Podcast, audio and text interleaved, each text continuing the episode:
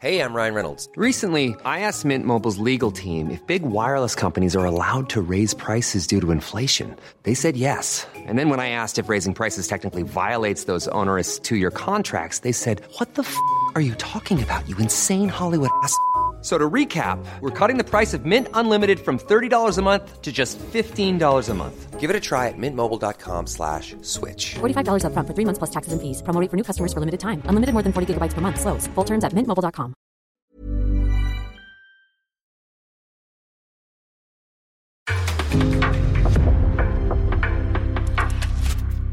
En podcast från Aftonbladet.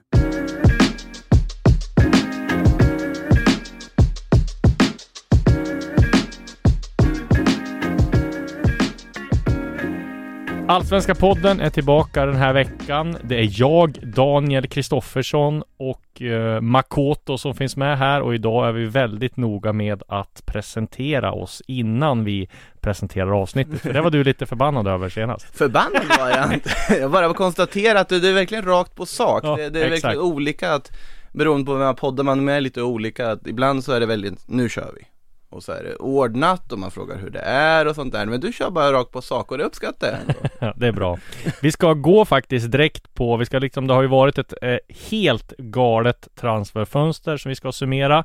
Där jag har aldrig varit med om maken till övergångar. Det har varit 12 tror jag hemvändare. Det har väl aldrig hänt förr. Och det var många där som kom under ett par dagar eh, för någon vecka sedan. Och sen så har vi faktiskt ett fönster som är öppet, ett internationellt fönster som är öppet. Så allsvenska klubbar kan ju faktiskt sälja spelare. Och där är ju eh, en övergång som är i princip klar. Erik Larsson, Malmös eh, försvarare, landade precis med glad min eh, på Kreta för att skriva på, på, på för OFI Kreta, Kreta i den grekiska ligan och eh, Charterflyg eller? Ah, jag vet inte riktigt, men om det fanns en match made in heaven så känns det som att Erik Larsson har hittat rätt. Eh, det finns få personer som jag undrar mer och eh, få en härlig tillvaro på Kreta i den grekiska ligan. Eller vad säger du?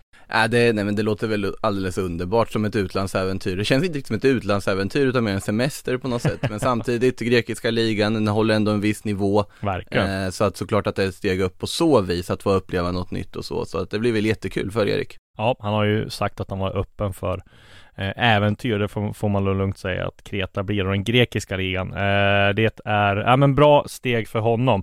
Men om vi ska mm, sammanfatta det här transferfönstret då så har det varit idel stora övergångar känns det som. Det har varit hur många hemvändare som helst som jag sa. Eh, Hammarby har pungat ut med 15 miljoner norska kronor för Veton Berisha, en av deras största värvningar någonsin. Vad skulle du säga är den mest överraskande hittills? Det finns ju en del att välja på.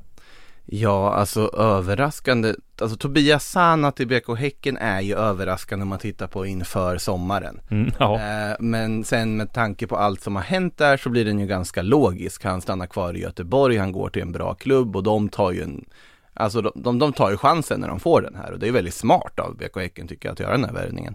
Ja men grejen var ju med Häcken också att man ska komma ihåg att eh, de fick ju en skada på Josefa Mm. eh, och hade ju en utlänningskvot. Jag tror det var 11 utlänningar. Där får man ju ha nio med i en matchtrupp som var Ja. redan full där. Så att de, att de skulle vända sig till eh, och värva en utländsk spelare, då blir det ganska dyrt. Det blir ganska svårt att hitta Mm. spelare på kort tid. Då är ju Tobias Sana Eh, det mest eh, självklara valet. Och vad jag hörde var att han hade ju en del anbud från Danmark också, men där så mm, han ville väl ha ganska mycket i sign-on för det här korttidskontraktet och där kan jag tänka mig att Häcken la väl ut en, jag kunde väl köra lite extra då med tanke på att de verkligen behövde en ytter av som var liksom var svensk och att de går för SM-guldet. Så det känns precis som du sa logiskt, men ändå lite överraskande. Han var, ändå lagkapten för IFK Ja, Göteborg det- och han blev väl, blev väl inte utsedd till ärkeängel också något, något år tror jag. Sen, sen har ju. Tobias Sanas relation till IFK Göteborg har ju varit väldigt mycket upp och ner för att uttrycka det milt genom åren så att det är ju Det är på så vis kanske inte överraskande men just om man tittar på inför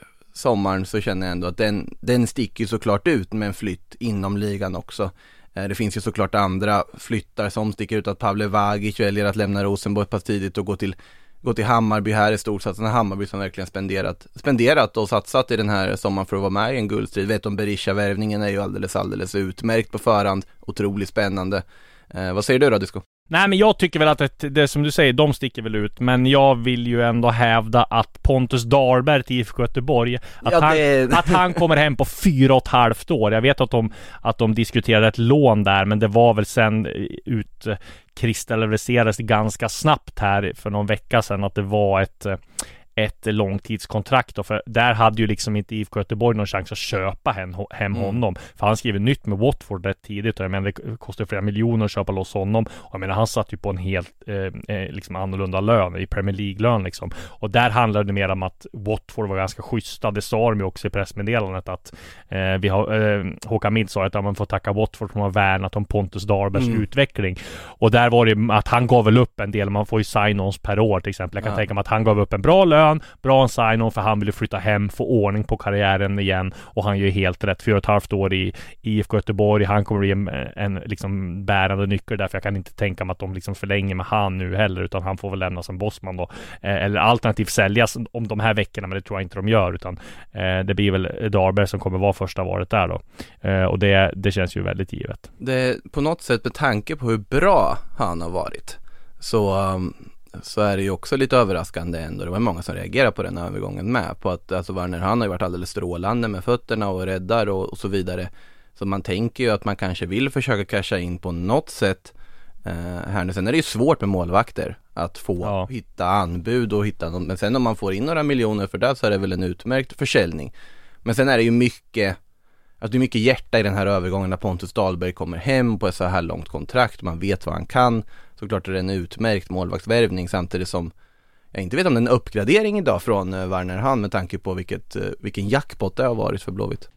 Nej, precis. Och sen vill jag eh, liksom bara säga en till, kanske den mest överraskande, eller ja, ja det får man säga, Buya Turay till Malmö FF. Ja. När jag först hörde det så så tänkte jag, ah men fan, det kommer ju aldrig gå. Han kommer ju dels vilja gå utomlands, så ska han hem så är det till Djurgården. Däremot så var det ju strul med Djurgården när han skulle, eh, vad hette det, dra, dra därifrån. Han var ju, det var ju det som jag tror, jag vet inte om, när, om jag skrev det när jag jobbade på Expressen eller i alla fall fick jag höra det att det var ju liksom han, han var ju missnöjd där för han skulle få, när de hade vunnit SM-guld Så skulle han få en bonus. För jag tror han vann, eh, dels att han gjorde mest mål eller vann skytteligan eller att, han, att de vann SM-guld skulle han få en bonus eh, På, jag vet inte, 500 000 Mm. spänn. Eh, Då trodde han att det var nettopengar Så att det var liksom 500 000 och sen så skulle han få skatt och sen så blev det inte så. Och då blev man lite förbannad över att alltså sen, jag tror inte bara var det heller, men det var, det var en relation som inte var, det- av- avslutet i Djurgården för Boja var inte bra tror jag. Mm. Eh, och däremot så, eh, men ändå att han skulle gå till Malmö, det, eh, det såg jag väl inte som något som skulle hända. Det är, det är en logisk värvning sportsligt. Alltså Ja. för, för Malmö, för det var ju precis det här djupledshotet de behövde tycker jag. Och det, de gör ju ett jättefint fönster. Med ja, Mustafa Zeidan som kommer in här också. Alldeles, alldeles lysande värvning med facit i hand. Eh, väl scoutat, perfekt för, för laget. Sen är det ju jobbigt för dem att eh, Maham Sibi fick den här skadan men man ändå direkt agerar och tar Lomotey på det också. Ja. Som vi väl får Från se. samma klubb. Ja, det, är det, det är sanslöst faktiskt. Det är otroligt, inte, bra business av eh, Malmö i det här fönstret. Annars, Ja men framförallt att, att de får in en djupledslöpande spelare som Boja Turay Mm. med den kvaliteten. Alltså han och Isak Kiese det är ju liksom en Allsvenskans kanske bästa anfallspar när de är på, på topp liksom. Mm. Eh, Alltså b- på, på väldigt länge. ja. De eh, matchar varandra väldigt bra. Så det blir intressant att se när Buya Turay, han har ju inte, man får han måste ge han lite tid också precis Mm. som han måste ge uh, Guidetti lite tid i AIK. Även fast han har kommit igång en del så är väl båda de inte alls eh, på liksom den nivå de kan vara. Så det båda är gott för Malmö att de har liksom ett sparkapital i en klassspelare som Buya. Och jag förstod inte riktigt kritiken där att Malmö skulle ta hem honom. Jag tror han kommer bli jättenyttig för Malmö. Ja, det, det, jag ser inte heller anledning att kritisera den värvningen. Det känns ganska smart för Malmö. Sen måste man ju säga att den kanske mest iögonfallande övergången är ju att Arnor Sigurdsson i det här stadiet av karriären flyttar till Norrköping. Eh, Ja, och kommer tillbaka. Eh, I det här läget som IFK Norrköping är i, Mm. med tanke på vilka klubbar det är han har spelat för där ute i Europa. Absolut såklart Rysslands eh, situationen påverkar i det här läget. Men eh, det är ju en superrekrytering för Norrköpings del. Och sen Traustason på det också som man inte heller såg komma, men det, som dyker upp från ingenstans. Nej och dels att Traustason liksom skrivit fyra och, ett halvt års kontrakt eh, Det är också liksom Ja, det- anmärkningsvärt men, men däremot, man kommer ihåg hur bra eh, Sigurdsson var när han lämnade i CSKA Mm. Där var det liksom snack om att han skulle ju säljas till Napoli sen. Och att Norrköping liksom bara stod och väntade på, men nu ska det bli en vidareförsäljningsklausul att det var flera hundra miljoner 150 miljoner var det snack om att han skulle gå för till Napoli. Det var väl några år sedan i och för sig. Och nu liksom att de skulle få vidare procent. Nu är det så här, står de där liksom, ja men okej, har de fått alla pengar från Ryssland? Eh, för, eh, liksom är det här, de har ju liksom fordringar på Spartak med Jonas Larsson allihopa. Så Norrköping, från det, att de skulle liksom Mm. få en vidare procentklausul på honom och skulle få jättemycket pengar till att de kanske inte får någonting. Men just ja, utveckling på Sigurdsson också, det är jackpot för Norrköping. Alltså det, Venezia blev ju inte som man hade tänkt sig. Jag kan väl säga också när han flyttade i Serie A och fick den möjligheten där. Venezia som åkte ur, rakt ur. Så att, Förlorade mot Genoa i premiären av Serie B också. Så pass till och med. Genoa och Simon Sandberg var det va? Som, Ja, men han har den, var, lovat- den var ju oväntad. Han lovar ju nu att han ska stanna i Bayern, i alla fall eh, säsongen ut. Det är inte omöjligt att han kan skriva ett pre-contract med någon, med någon klubb heller. Genoa har ju en förmåga att handla väldigt mycket i olika transferfönster överlag. Så att, De skaffade nya ägare nu i september va, tror jag, eh, förra året. Eh, så att vi får väl se om de kan få ordning på klubben. Är det någon mer eh, övergång så här som vi går igenom? här? Jag listar ju, jag drog upp en lista här på övergångar som jag har skrivit om, men Alltså det finns ju väldigt mycket övergångar i allmänhet. Så jag ska säga, John Guidetti ska vi nämna, men det är Ja, ju liksom, den, den har vi ju räknat hem sedan Ja. tidigare. Så det är ju ingenting som är nytt för det här fönstret. Nej. Kan ju konstatera att eh, Sundsvall fortsätter att satsa på eh, spektakulära namn. Makrillos där och där var ju inte guys med i leken. De var inte på hugget där som jag skrev. Ja men det är ju, ibland, man undrar ju lite med tanke på Sundsvalls spelare också hur de har liksom planerat sitt lag när de, man ställer upp med Makrillos, Lasso och Ronaldo och det, ja, det, Ja. det ser ut ungefär som man kan vänta sig att det ska göra. Abbe Khalili till Helsingborg också får man säga var rätt oväntad. Bra av Helsingborg. Och verkligen, Verkligen bra bra spelare. värvning Men när han lämnade Hammarby så tänkte man nu kanske blir utomlands men han eh, har väl ganska bra känslor för Helsingborg får man säga ändå va? Men han blev väl lite också i och med skadorna som kom Ja, blev utkonkurrerad med andra värvningar som kommit in och Martis Fuentes som vill införa en annan typ av fotboll så att det Mm. känns som en logisk steg och för Helsingborg är det ju en drömvärvning. Ja, sett i vart de ligger i tabellen. Så pass bra är Abbe Khalili att han Och framförallt så får han ju spela på naturgräs och i alla fall träna på naturgräs. Det är väl bra för, för Abbe Khalil i alla fall. Mm. Ja, och med det då så stänger vi eh, transferfönstret in, men vi lär väl få å, eh, återkomma om eh, övergångar, för det lär hända en del ut i alla fall. Det kan jag lova. Vi går direkt på det som hände i eh, Göteborg igår. Där en mycket bra match från båda lagen skulle jag vilja säga och ett litet statement från, från Hammarby får man säga. Vinner en så pass svår bortamatch med 1-0. Spelar väldigt bra. Inte en sån där match som som eh, det var sådär hejdundrande målchanser men där har man ju liksom kvalitet, man ser där Hammarby har eh, kvalitet där, där de har eh, liksom Berisha levererar inte mål, Mm. då kommer Travall in och gör det där fina målet så nej det var mm, imponerande av Hammarby men vad, vad, vad säger du om den matchen? Alltså både Göteborg och Hammarby har haft vissa bekymmer att liksom resa sig och vara riktigt starka i de här absoluta toppmatcherna i år skulle jag säga. Det har ju varit en, ett problem för dem. Eh, mer för Göteborg egentligen som har varit väldigt duktiga på att ta poäng som man väntas ta. Det har inte Göteborg kanske varit tidigare säsonger. Här har man gjort det den här säsongen och har en annan grundspel. Jag tycker ändå att i den här matchen så jag tycker inte man förtjänar noll poäng. Jag tycker man gör en insats som, som bådar för mer. Mm. Eh, Jag tycker man vågar spela på det här spelet sättet man ska göra. Jag tycker att man ta, tar den här matchen på helt rätt sätt. Sen är det ju, ja man missar en straff såklart att det påverkar men du skapar också den straffsituationen.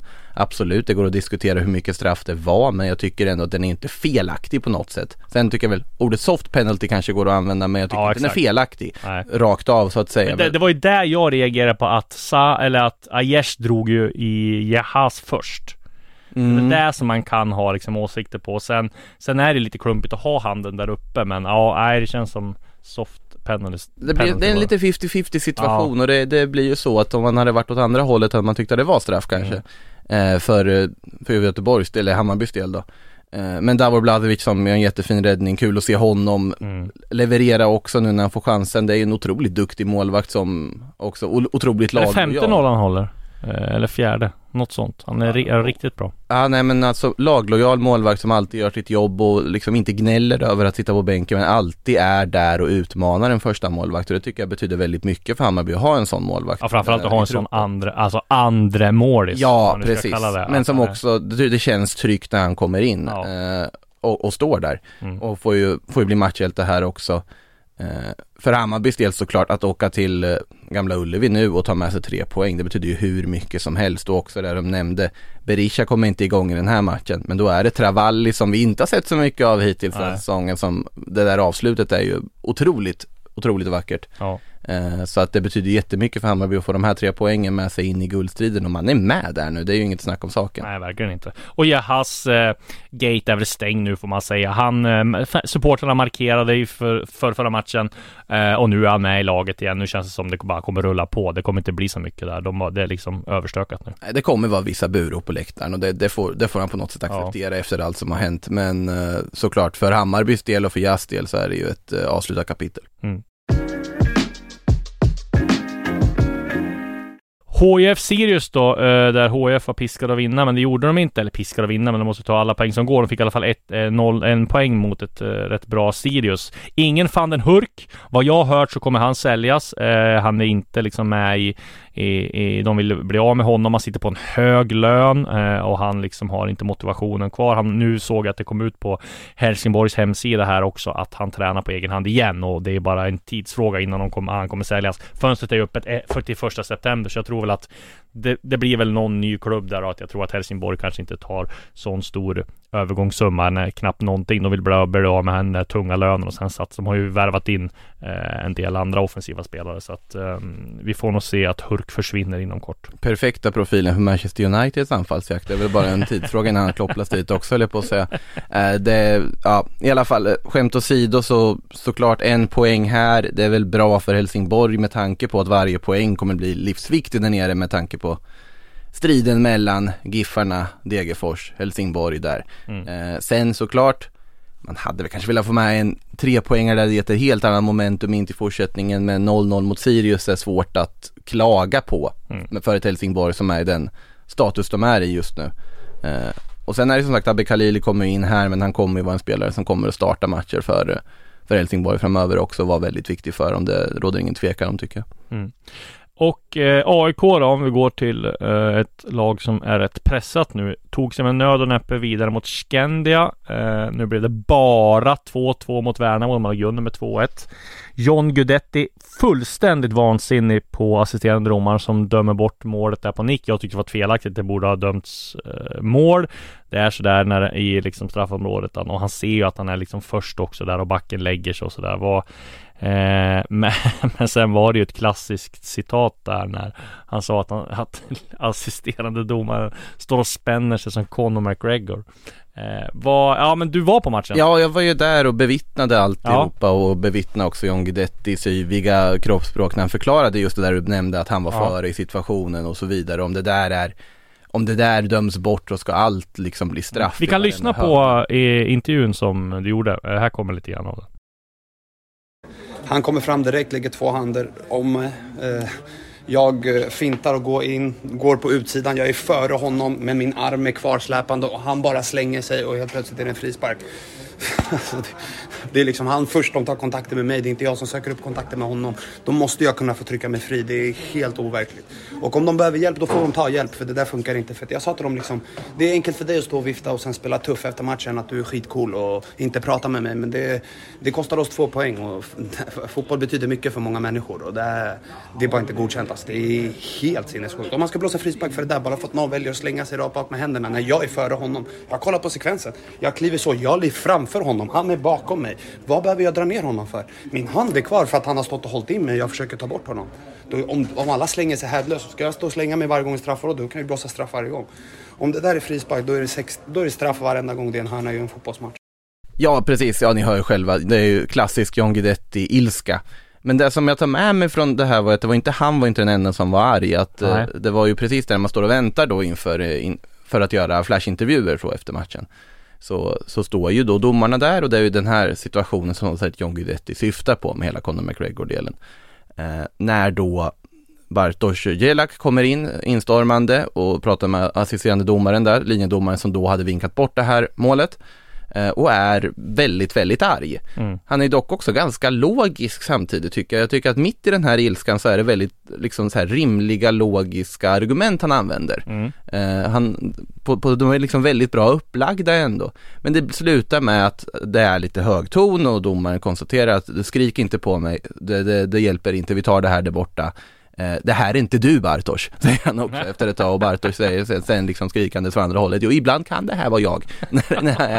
Otroliga scener verkligen. Och sen, Men det, det är väl det man har sett också, att Bartos har ju den liksom att han är schysst med domarna, alltid fair play och populär och går och tackar dem och sådär. Och sen så när han blir förbannad, och då tycker väl domaren att det är inte han. Men det är väl klart att han blir förbannad också över en sån där grej. Men tänk dig den grejen. AIK tar ledning med 2-1, John Guidetti får göra ett till mål. Det hade ju varit så extremt viktigt för laget liksom. Att få tre poäng där och John Guidetti gör ytterligare allt mål och och få fått igång han ännu mer.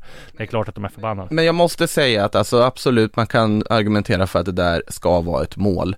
Men om man ser den situationen, ser dragningen som ändå sker från John Guidetti, Ja. absolut det som sker innan och hur det går till och hur man hamnar i den situationen, det är en sak.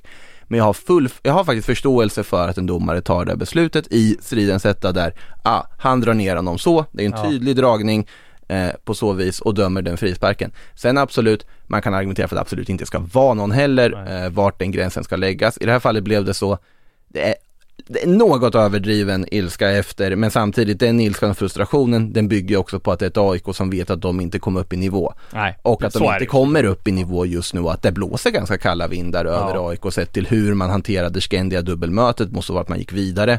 Mycket tack vare att, jag vet inte vad de höll på med, Nordmakedonierna i den straffläggningen, men det var några straffar som var minnesvärda så att säga. Eh, Den som man missar avgörande var ju också fullkomligt bedrövlig från deras lagkapten Hassani. Ja. Eh, och sen den här yttersidestraffen som ändå gick in är ju minnesvärd. Men eh, AIK vet att de måste komma upp i nivå, att det inte funkar. De, I den här matchen så tvingas de till en del omstruktureringar i laget också när Mm. Milosevic får gå ut i halvtid va? oroväckande Ja. onekligen med Milosevic, kan komma på det också, men man startar med eh, Kimpioka och eh, Trippel-A på, på topp. Båda, båda vill mycket, båda springer, försöker mycket, men det blir lite för tunt på något sätt. Jag tycker väl Ajari är väl en av de som verkligen kliver fram i den här matchen och gör mycket, mycket nyttigt. Eh, men det, det funkar inte riktigt för AIK just nu. Det, det vill sig inte riktigt och Värnamo är ju, de är smarta och de, när de väl hittar lägena då är Marcus Antonsson där och gör målen. Han hittar de där lägena i straffområdet. Eh, så att det är AIK mycket att fundera över just nu med tanke på att det är sex poäng upp till BK Häcken nu och att det kan ha varit poäng som, som kostar ett guld som de tappade här. Ja, de måste börja vinna i Allsvenskan för att inte halka efter. De har ju tre tydliga målsättningar. Komma till Europa, topp tre, spela unga spelare och se att de utvecklas och sen komma försöka komma till gruppspelet i Europa då. Det är de tydliga målsättningar de har. Så är. Och eh, som sagt om vi kommer in på Milosevic där, han fick gjorde comeback efter att han Ja. eh, fått den huvudsmällen mot Värnamo förra månaden. Eh, spelar en halvlek och är ju ärlig efteråt och att, ja men nej, det funkade inte riktigt. Han blev vyr, han hamnade i nicksituationer som han inte var van vid. Eh, och absolut oavsett vem som tagit beslut att han ska spela och så vidare så kan jag inte hjälpa att tycka att det är väldigt konstigt att han får spela den här matchen.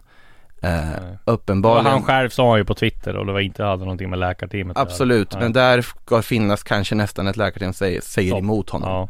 Ja. Eh, det är lätt att sitta här och säga efterhand, Efterhand, såklart. Men samtidigt när han säger att ja, jag har inte varit i några nicksituationer och det var nytt. Ja, vad, vad förväntar man sig när man går in i en match mot Värnamo? Såklart du kommer hamna i den sitsen. Mm. Att på något sätt skynda in långsamt. Samtidigt, ja, det är ett väldigt tajt matchschema. Man vill inte bara kasta in Mikael Lustig som nyss kommit tillbaka från skadefrånvaro heller. Ville vila Björnström. Det finns många olika aspekter i det hela när det också går ner på en fyrbackslinje som du gör i den här matchen. Att då spela Milosevic, men samtidigt, det var lite otäckt tycker jag att han får den här liksom baklaget som han fick i den här matchen. För att det där är inte att leka med den, den typen av skador. Nej, hjärnskakningar, framförallt har det visat sig inom hockeyn att det är samma liksom. Får man det återkommande så är det inte alls bra så att det ska man nog ta på allvar. Ja, det är bara att hoppas att, att det här var, att man, han får vilan han behöver, kommer tillbaka och han såg ju väl ganska positivt, han sa nu får jag vila mitt knä istället Mm. eh, under den här tiden, så fan kom något positivt och negativa också, så han själv verkar vara vid gott mod. Jag hoppas att han kommer tillbaks helt frisk också här nu snart. Om vi går till ett annat lag som det blåser helt tvärtom mot för AIK och det blåser väldigt positiva vinnare så är det ärkerivalen Djurgården. En klar ledning 3-0 hemma mot Kalmar. Det blev 3-2, lite spänning till slut, men man tog ändå en seger. Joel Asoro fortsätter att ösa in mål. Gustav Wikheim också gjorde eh, det väldigt bra med sina mål och ja, det känns just nu känns det som ingenting kan stoppa Djurgården. Eh, och det vi ska säga där då först, det är ju att eh, det pågår ju en dragkamp mellan eh, ma ma massa klubbar om Isak Hien. Det senaste är nu från Italien är ju att Hellas Verona är med i bilden också. Expressen skrev ju att de hade erbjudit 30 miljoner plus 12 miljoner i, i bonusar och det kommer bli en jätteförsäljning eh, av Hien. Frågan är bara vart han kommer gå.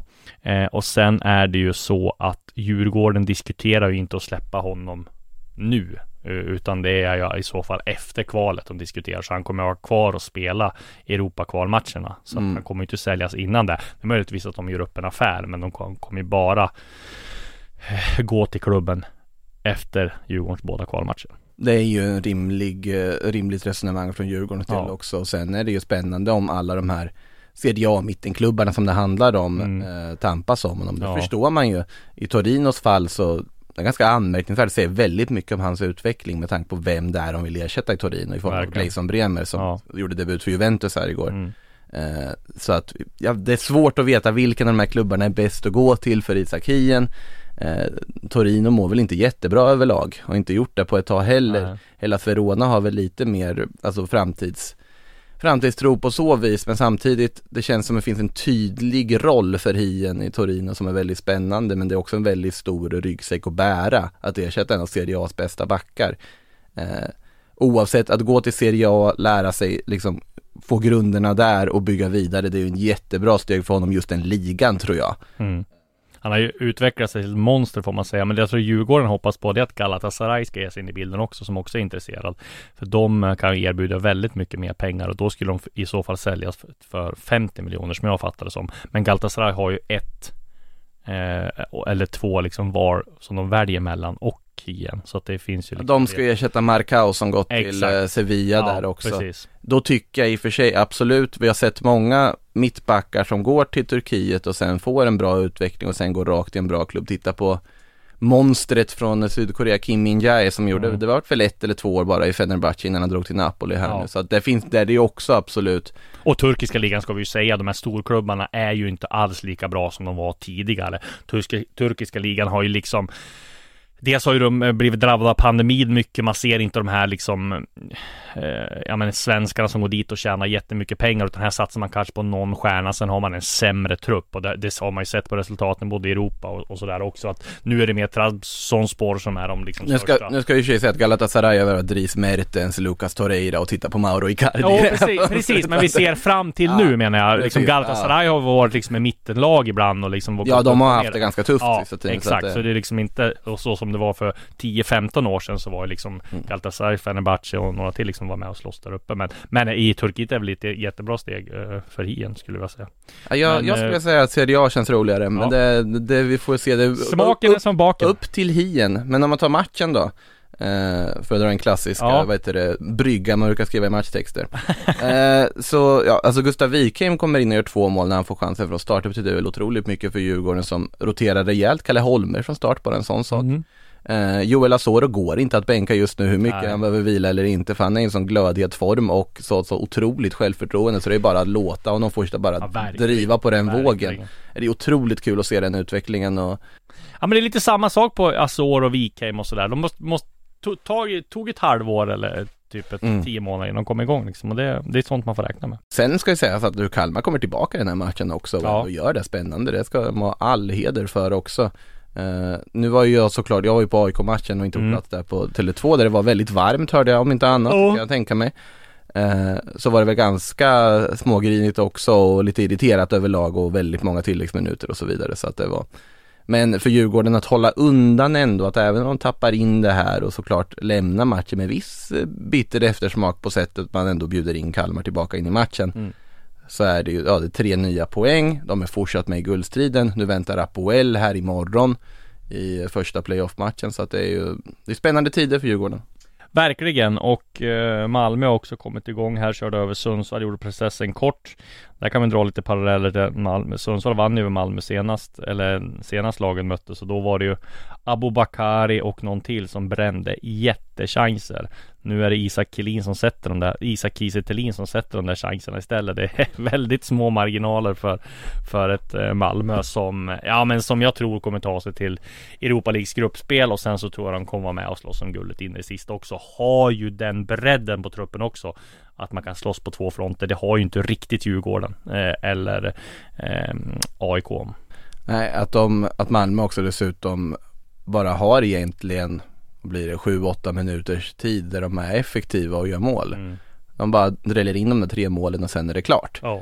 Eh, och det är ungefär en sån där match de ville ha, att bara städa av GIF Sundsvall relativt komfortabelt. Det var väl få som trodde att de skulle göra annat i och för sig med tanke på vilken form GIF Sundsvall har visat på sista tiden. Men ja, rutinseger för Malmö. Ja, verkligen. Och sen har vi några matcher här. Vi ska ju säga det också att det blev en domardebatt där, där domarna blev hårt ansatta just eh, mellan AIK mm och Värnamo. Men däremot där man ska hylla domarna, det är för Elfsborg-Peking. Där var det en handsituation innan Elfsborg gjorde 2-1 som först såg ut att, nej men vad i helskotta är det här? Kan assisterande domaren fjärdedomaren eh, eh liksom ändra eh, domars beslut och så direkt när man såg reprisen bara, men det är inte alls hans. Men sen fick man se reprisen i närmare bild och då såg man att det var en solklar hans för den studsade upp på handen. Så därför måste man ju hylla assisterande domaren att han gjorde helt rätt. Men det var lite som en VAR situation där också får man säga. Ja, blir så, Utan skärm. Ja det där blir så luddigt tycker jag det där ja. när det blir långa väntetider fast du inte har VAR. Eh, sen är det väl såklart det viktigaste att det blir korrekt tycker jag. På, nu, nu är jag inte för VAR i Allsvenskan, jag bara slänger in det direkt här nu. På, så att vi bara gör det klart. Ja. Jag är inte för VAR i någon fotboll överhuvudtaget. Eh, men som, om det ändå blir en väntetid i en match på att assisterande och huvuddomaren ska konferera, det tycker jag är helt fine. Oh. Så länge de tar rätt beslut i det, det sammanhanget och det verkar de ha gjort i det här fallet. Eh, intressant här väl också Norrköping som Ja, vet inte om man ska säga bara får med sig en poäng borta från Borås. Det är väl absolut godkänt första matchen för eh, nya tränaren Glenn Riddersholm här också. Eh, noterbart att Marco Lund som knappt sett dagsljus under tidigare tränare går rakt in i startelvan här och direkt får 90 minuter under sin eh, landsman mm. som har tagit över. Eh, och bänkar Ekpolo. Bänkar Ekpolo tycker jag är ganska anmärkningsvärt. Man vill väl ha Linus Wahlqvist då i den här högerbacksrollen där han är väldigt duktig och, ja. men jag tycker fortfarande att bänka Ekpolo hade kanske inte jag gjort men Jag tror inte det var väl David Iving som, för Norrköpings Tidningar som skrev att Ekpolo hade aldrig varit bänkad tidigare i Svenskan. Kan det, är det, det låter, så? Det låter ju jättekonstigt. Det låter ju det sanslöst. Ivung brukar ha koll. Ja det brukar han ju ha ja, så att så Det stämmer säkert. det låter ju sanslöst om det stämmer att han aldrig någonsin suttit på en bänk i Allsvenskan. Nej men att han, nej han, okej, nej men vi får väl ta fram den tweeten. Men eh, Från start kan det ju vara i sånt fall då. Precis, han måste ju ha bytts ut någon gång i ja. sin karriär kan man ju tänka sig. Oavsett vad så det var ju tydligt tydligt drag som då ja, Riddersholm gjorde här. Det är väl det mest tydliga förändringen. Eh, I övrigt också kan man notera där också Shabani får chansen från start. Ja, eh, var sådär. Ja, Sigurdsson i lite mer, i mittfältsroll lite mer också, gör ju ett mål här också och han kommer ju vara otroligt viktig för det. För det här Norrköping framöver. Men det som är anmärkningsvärt är ju att Elfsborg är ju ganska klart mycket bättre och Norrköping gör ju mm. faktiskt ingen match. Deras mål kommer ju från ingenstans. Så att det kommer nog ta ett tag innan det kommer han får ta ordning på det, det där kommer ta ett tag. Lagbygget får man säga. Det råder ingen tvekan om det. Eh, I båda de här lagen, det här är ju lite av en match mellan två lag som Ja de ska väl inte kunna åka ur men de är Alltså väldigt långt ifrån de målbilden och de målsättningarna som de här två föreningarna har. Det finns väldigt mycket likheter på så sätt. Nu fick jag fram tweeten här. Är David Iben. Godswill Ekpolo har aldrig tidigare suttit på en allsvensk bänk. 117 allsvenska starter för Häcken och Peking. Ja, det är, det. det är sanslöst. Ja. Men eh, Glenn Riddersholm ville annat. Ja. Om vi går till eh, de andra matcherna så kan väl jag konstatera att Häcken städade av Mjällby ganska enkelt. 1-0 tidigt. Eller sent, Jag, tänkte precis säga det. Sent, var, var, det enkelt? Nej, eh, städade av dem Rydgård, eller ja men alltså de vinner 1-0. Det var inte sådär superenkelt men ändå. De vinner. Får vila Jeremejeff lite också. Ja precis, utan ja. Jeremejeff. Eh, och ja, Häcken ser fortsatt starka ut. Det finns väl ingen som tror annat än att de inte ska vara med och slåss om SM-guldet in i det sista nu. Vi har ju alltid sagt det tidigare att ah, men Häcken kommer inte klara att hålla ut. Men nu får man ändå ge dem att det kommer de att göra. De kommer nog vara med i den där guldstriden ganska långt Det fram. De leder också. trots allt allsvenskan just nu också och eh, Ja att man bara har råd att så här vila Jeremejeff och ta in honom. Ja, Det, det säger ju en del och de har inget Europaspel att förhålla sig till men gör det ändå. Det är ju en intressant drag från eh, Högmo onekligen. ja verkligen. Ja, och eh, Degerfors-Varberg inte så mycket att säga om. Varberg var det bättre laget. Degerfors får med sig oavgjort. Viktig poäng för dem i bottenstriden. Eh, det ser ju mer och mer ut som Sundsvall kommer att åka ur och sen får Degerfors och Helsingborg slåss om kvalplatsen. Eller vad säger du? Det känns som både Varberg och Värnamo är ju alldeles för bra för att dras in i något. Det är svårt att tolka tabellen på ett annat sätt om vi säger så. Och det är svårt att tolka tendenserna på något annat sätt än att det är Helsingborg och eh, Degerfors som kommer göra upp om kvalplatsen. Värnamo, ja som vi sagt, de, de vet vad de håller på med. Sättet de har hanterat de här matcherna mot Stockholmslagen säger väl det mesta. Eh, Varberg också vet vi ju sedan tidigare att de, eh, de lyckas få ihop det varje år på något vänster Ja. och det gör de ju uppenbarligen i år också. Så att ja, det blir, det, men det blir en spännande kamp mellan Degerfors och Helsingborg onekligen. Verkligen. Och vad ser vi fram emot nu då? Jo, självklart eh, Europa Conference Kvalet på Sportbladet som vi sänder. Jag ska vara med i studion tillsammans med Boman på Tele2 Arena imorgon onsdag. Matchen börjar 18.45 och studiosändningen börjar väl bra mycket tidigare där. 18.25 börjar studion, nu har vi rätt ut Är det någon som har twittrat något annat så kan ni bort- det- bortse från det. Ignorera tweet som säger någonting annat. Exakt. Det var inte en studio som börjar idag. Precis. nej, skämt åsido. Uh, nej men det ska ju bli jättekul. Ja. Jag kommer själv stå i kommentatorsbåset och titta upp där mot er på, på, på läktaren. Härligt. Så att, eh, det kommer bli roligt imorgon. Och sen på torsdag är det, eh, sänder vi också AIKs Borta mot uh, Slovacko. Precis. Också spännande där AIK måste få med sig ett bra resultat för att det ska bli lite harmoni. Och med det så tackar vi för den här veckan. Vi är som vanligt tillbaka nästa vecka på återhörande då.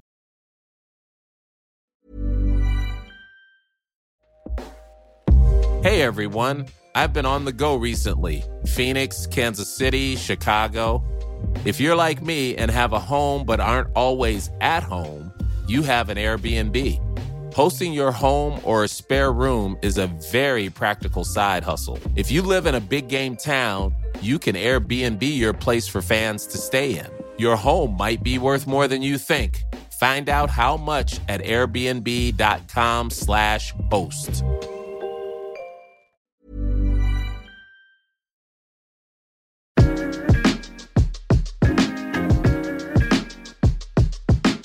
Har lyssnat på en podcast från Aftonbladet. Ansvarig utgivare är Lena K Samuelsson.